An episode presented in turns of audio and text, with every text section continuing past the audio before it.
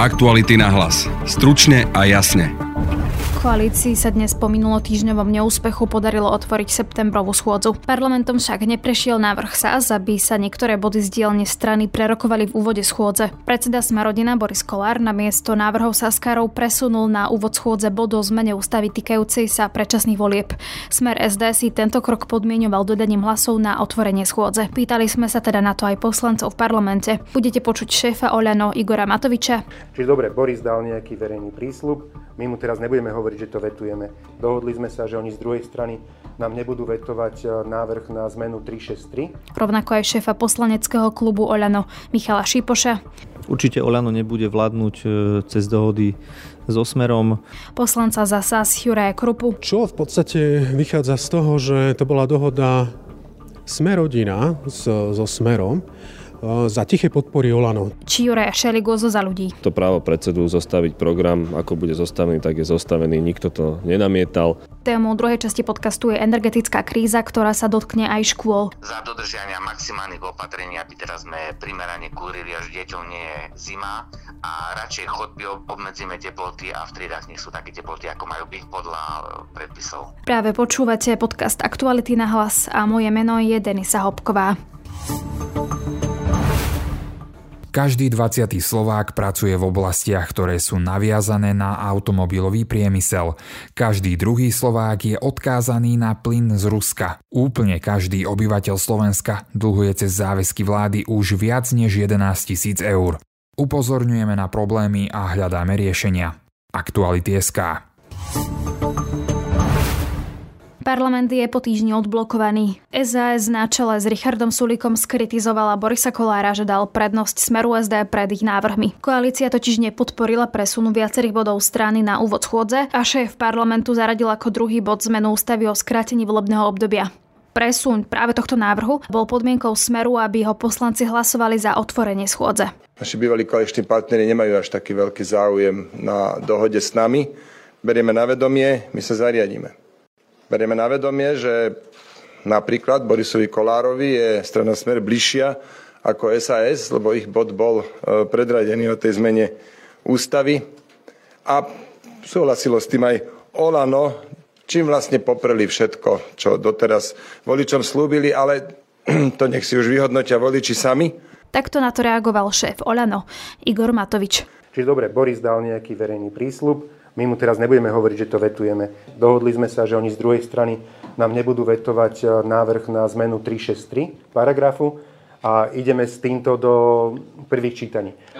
Do druhého čítania už uvidíme, predpokladám, že aj my, aj oni vytasia e, veto, ale budeme rešpektovať koaličnú zmluvu. Aj Boris Kolár, ale aj ja to vnímame tak, že či, sa to, či to bude prvý bod v strede alebo na konci je absolútne jedno. Nič sa s tým neurýchli, nič to nemení. E, ďalšie hlasovanie, ak by o tom bolo druhé čítanie na oktobrovej schôdzi. A výjsť v ústrety takejto požiadavke za to, že e, niekto slúbi a dodrží, že otvorí schôdzu, tak je vždycky lepšie, ako spoliehať sa na partnera, SAS v tomto prípade, ktorí verejne 10 krát slúbili, že otvoria septembrovú schôdzu, že podporia vládne návrhy zákonov, ktoré prešli e, cez posledné e, rokovania vlády a v skutočnosti to neurobia. A je to naozaj skorej, by som povedal, taká vizitka hamba Richarda Sulíka, že, že skorej ten Fico dodrží slovo v tomto a nepýta si za to de facto nič, lebo predsunúť rokovanie o tom bode je de facto nič. Odídenie Zolano dnes poslanec za SAS Jurek Krúpa to považuje za dohodu hnutia Sme rodina so Smerom za tiché podpory Oľano. Ak si niekto myslí, že sa viete dohodnúť s Igorom Matovičom na niečom a tá dohoda platí, tak sa mýli. Počuli ste vyjadrenia predstaviteľov menšinovej koalície v piatok, kde či už to bol pán Šipoš alebo pán Šeliga, sa vyjadrili v tom duchu, že sme sa dohodli, alebo že sme na najlepšej ceste sa dohodnúť na programe schôdze, čo samozrejme vyústilo v to, ako aj avizovali teda títo kolegovia, hlavne teda kolegovia Zolano, že oni sa ale ešte musia ísť opýtať Igora Matoviča, čo on na to a výsledok ste videli. Ten je taký, že sa podstate program schôdze ani nezmenil a zostal v podstate v tej istej podobe alebo v mini, s minimálnymi zmenami. Až na jednu, a to je práve ten bod 1, to bolo rokovanie k ústavným zmenám ohľadne možnosti zmeny v ústave o predčasných voľbách alebo rozpustení parlamentu, a už nazvime to akokoľvek. Čo v podstate vychádza z toho, že to bola dohoda sme rodina so, so Smerom za tiché podpory Olano. Takže v podstate to, čo tu zažívame, je, že Olano zradilo všetky svoje princípy a hodnoty a je radšej ochotné prižmúriť oči a akceptovať rôzne dohody s, so stranami, ktoré sama nazýva, že mafia, len aby sa nemusela dohodnúť e, so Saskou. Ale tak zase, ako Olano hovorí, že dobre, veď Boris Kolár s týmto prišiel, on je predseda parlamentu a keď aj prejde napríklad prvým čítaním, potom budeme vetovať. No ale v poriadku. Vidíte, že to je prvý bod. Hej, a vidíte, že Olano nenamietalo, aby to bolo zaradené ako prvý bod rokovania e, Národnej rady, ale odmietalo rokovať o dôležitých bodoch schôdze, ktoré sa týkajú práve energetickej krízy, sociálnej situácie a tak ďalej. Vy hovoríte, že ste ochotní nejak spolupracovať s menšinovou vládou, čiže teda za akých podmienok potom to, čo sa dnes stalo, No otázka je, ako môžete s niekým spolupracovať, kto s vami spolupracovať nechce. Ta, také tie ich retorické cvičenia, typu, že však my chceme so Saskou, a sa nenaplňajú, lebo jednoducho nie, nie je ochota z ich strany. Oni nás neoslovujú. Oni s nami nechcú rokovať. Aj. Oni teraz zase vyhlasujú, že budeme sa baviť o jednotlivých e, návrhoch zákonov alebo bodoch, alebo ty sa musíte baviť dopredu. A nie počas prebiehajúcej schôdze, keď vidíte, že tá schôdza beží a že aj tie body programu, jak to býva bežné v Národnej rade, že budú prepadávať, budú sa meniť. Jednoducho určite nastane zase klasický chaos, ktorý je, poznáme aj z dielne Olano, že jednoducho nebudú vedieť presne kedy, čo a ako a čo sa všetko bude diať a veci sa budú vyvíjať úplne ináč, ako si to oni predstavujú, tak ako vždy. Len preto, pretože nemajú systém, musia vždy čakať na rozhodnutie svojho vodcu a jednoducho nie je tam ani ochota nejakým spôsobom spolupracovať so Saskou. Bude trojkoalícia v parlamente závislá na spolupráci so Smerom? Otázka pre šéfa poslaneckého klubu Oľano Michala Šipoša. Určite Oľano nebude vládnuť e, cez dohody so Smerom. Ja osobne robím všetko preto, aby som rokoval prioritne s kolegami zo strany SAS.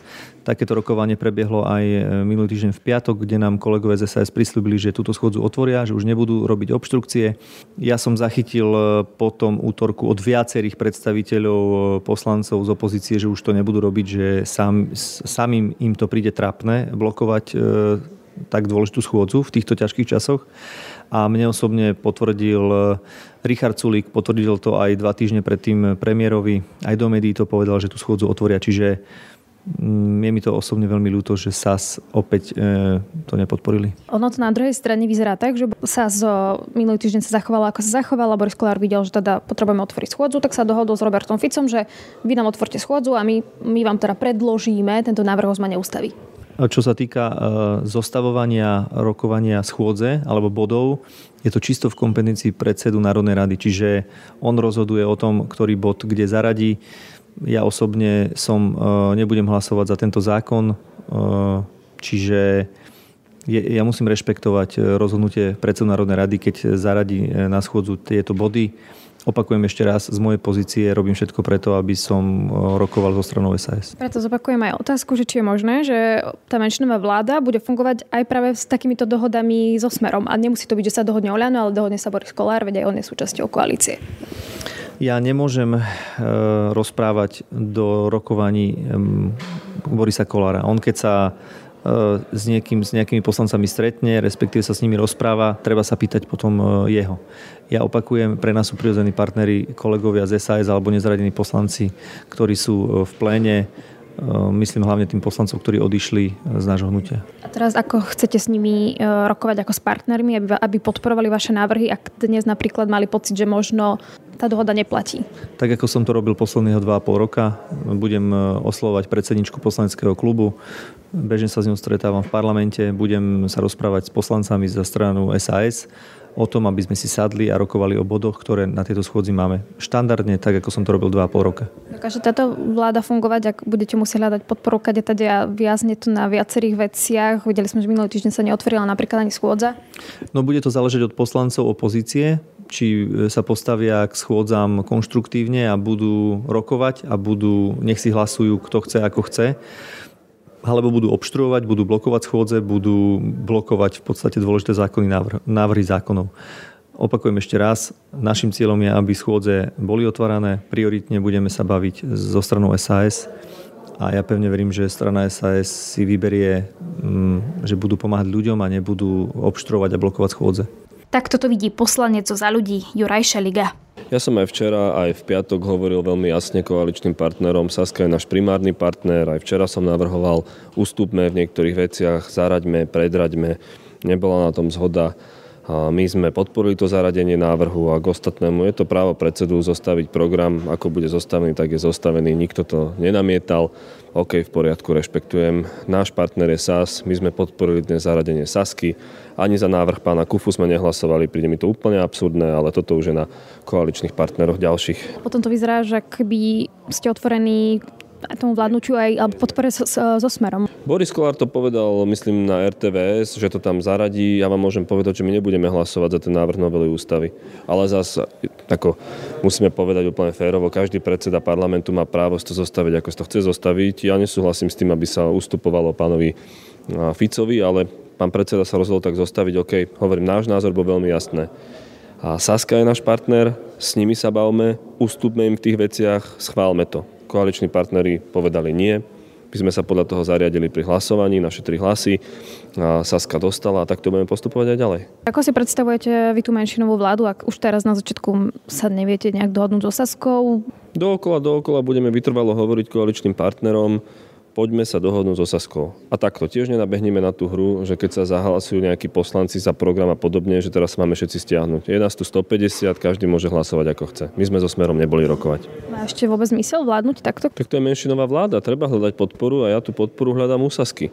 A verím, že si to uvedomia aj ďalší koaličný partner, lebo to je náš partner.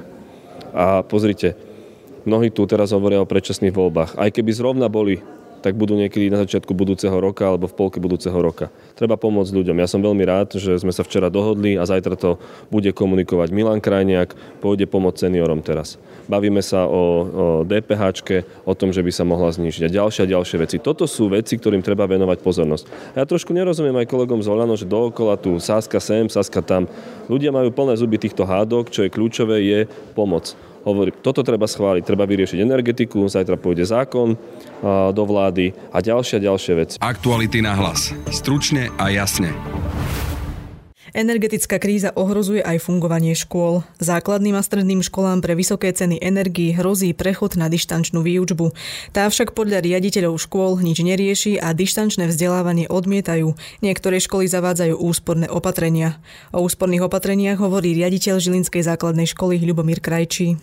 Jednoznačne ideme na maximálne šetrenie z hľadiska prekurovania alebo nejakým spôsobom. Neuvažujem, že by sme teda mali dištančné vzdelávanie. Jednoznačne urobíme všetky opatrenia k tomu, aby sme dokázali zabezpečiť predovšetkým prezenčnú výuku. Teda vy nechcete ísť na dištančné e, vyučovanie? Nie, ja jednoznačne prezentujem len prezenčné vyučovanie. Pokiaľ to nebudeme zvládať až potom, ale jednoznačne sa prikláňam k prezenčnému vyučovaniu. Za dodržiania maximálnych opatrení, aby teraz sme primerane kúrili, až deťom nie je zima a radšej chodby obmedzíme teploty a v triedách nech sú také teploty, ako majú byť podľa e, predpisov. A teda akú pomoc vy očakávate od štátu? No predpokladám, že jednoducho nejaké dotácie na energie prídu a kvázi urobím všetko preto, aby sme fungovali. Štát neviem, či teda bude navyšovať pre školy, pokiaľ by navyšoval teda nejaké finančné príspevky, určite potešia, ale jednoznačne, ako tvrdím, e, v minime ísť na, na dištančné vyučovanie. Takto, neviete si vôbec predstaviť, že by deti napríklad aspoň na týždeň alebo dva týždne boli dištančne? Vadilo by mi to. Vadilo by. A ako reagujú vaši zamestnanci alebo rodičia tých podporujú, detí? Podporujú mňa aj jednoznačne aj rešpektujú tieto opatrenia, ktoré dávam k úspore energii. Zatiaľ školy fungujeme, robíme všetko, preto peniaze nemíňame na iné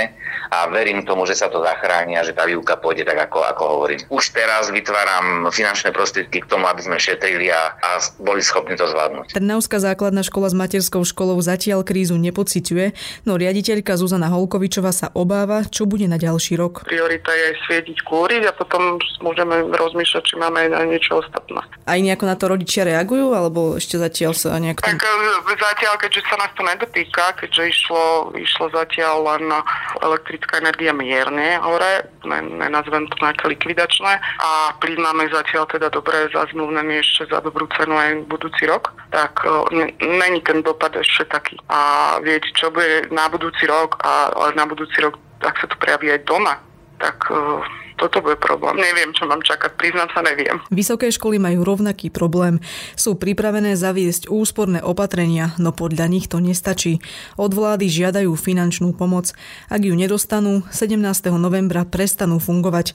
Premiér Eduard Heger minulý týždeň povedal, že školy nenechá zavrieť ani nedopustí prechod na dištančnú výučbu. Ako je pripravená na zimu Ekonomická univerzita v Bratislave priblížil dekan fakulty aplikovaných jazykov Radoslav Štefančík. Spoliehame sa, že nebudeme musieť prejsť na online výučbu. Nakoniec, ak drasticky porastú ceny energií, tak sa spotreba energií vlastne presunie na domácnosti. V niektorých e, našich e, učebniach e, už v predchádzajúcom období bola taká zima, že si neviem predstaviť, že v nich budem prednášať, ak sa zníži teplota o nejaké 2-3 stupne a už vôbec si neviem predstaviť, že v takej zime budú sedávať študenti v kabátoch, vetrovkách a v čiapkách na hlave. Myslím si, že nielen Ekonomická univerzita v Bratislave, ale aj ostatné univerzity na Slovensku sa spoliehajú na to, že túto situáciu sa im podarí vyriešiť v spolupráci s vládou. Je reálna šanca, že by sa toho 17.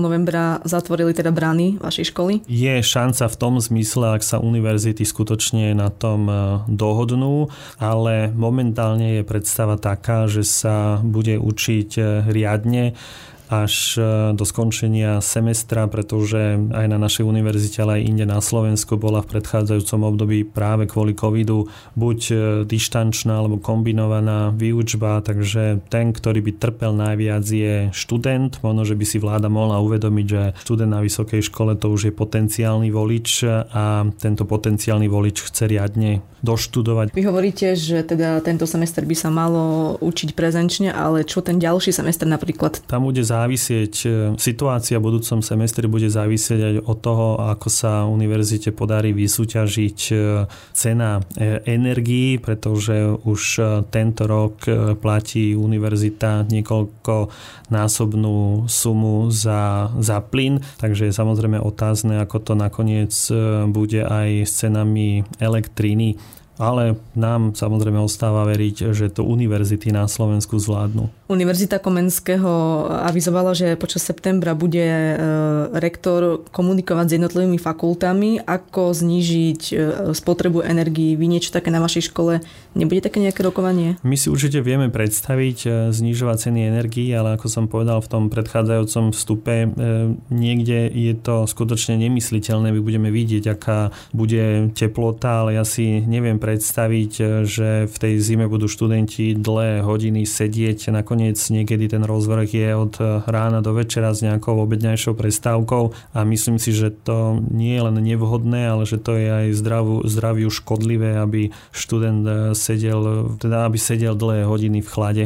Premiér Heger školy uistuje, že nedovolí, aby prešli na dištančné vyučovanie a teda rektorom odkazuje, aby nepanikarili zbytočne. Tak ja sa pýtam, panikária teda školy zbytočne? Školy určite nepanikária, ale dopredu upozorňujú na situáciu, ktorá môže prísť. Je určite, je určite dobré, ak sa univerzity pripravia na túto situáciu, ale dôležité je, aby predseda vlády 100% uistil vysoké školy. Keď sa pozrieme do minulosti, tak e, nie ani tak predseda vlády, ako skôr minister financí rozhodoval o peniazoch a keď, e, keď univerzity budú žiadať navýšenie svojich rozpočtov práve od ministra financí, financií, tak e, by bolo na mieste si byť e, touto požiadavkou istý, aby to zase nebolo, aby to nezáležalo od toho, ako sa pán minister z večera do rána vyspí, akú bude mať náladu, ale aby tam tá istota bola. Takže nehovoril by som vôbec o panikárení, skôr by som hovoril o zodpovednom prístupe, ktorý má zabezpečiť, aby sme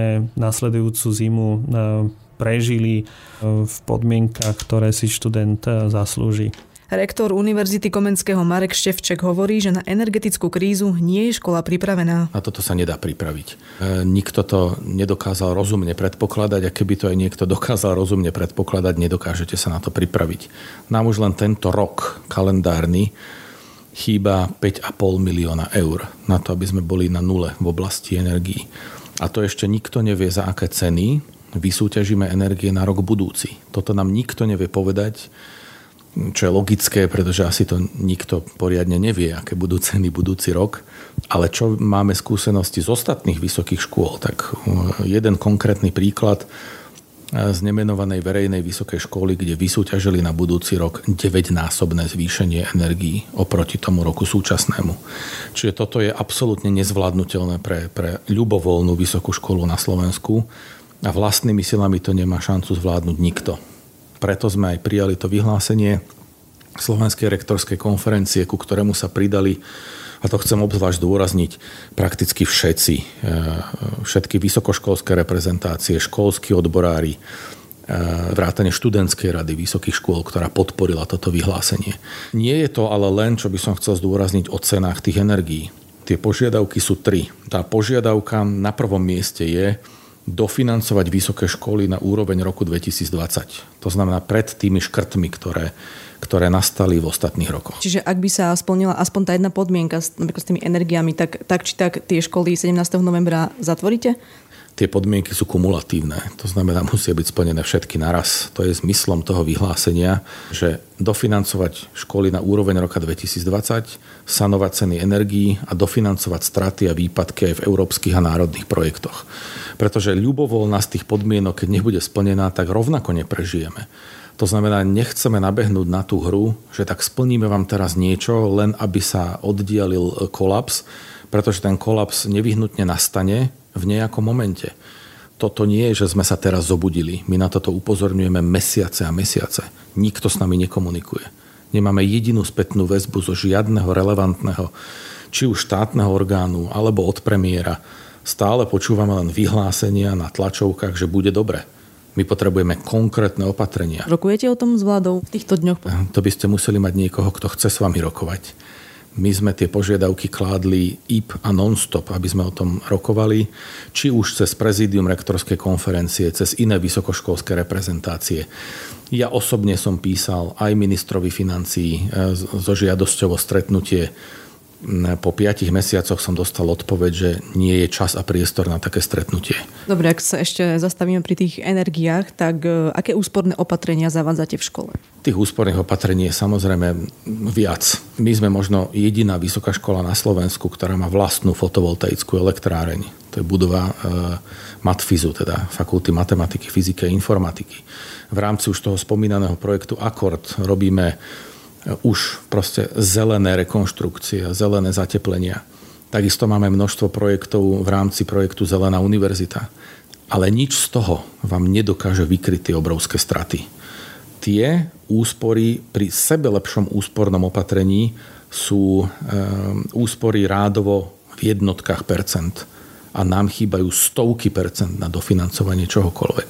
Ďalší obrovský problém sú budovy. Tieto budovy, najmä v centre mesta, sú energeticky absolútne zanedbané, ale nemáme peniaze na to, aby sme ich zrekonštruovali poprvé. Po druhé, e, je to všetko pamiatkovo chránená zóna, to znamená, že tu musíme rešpektovať aj kritéria a teda podmienky pamiatkárov.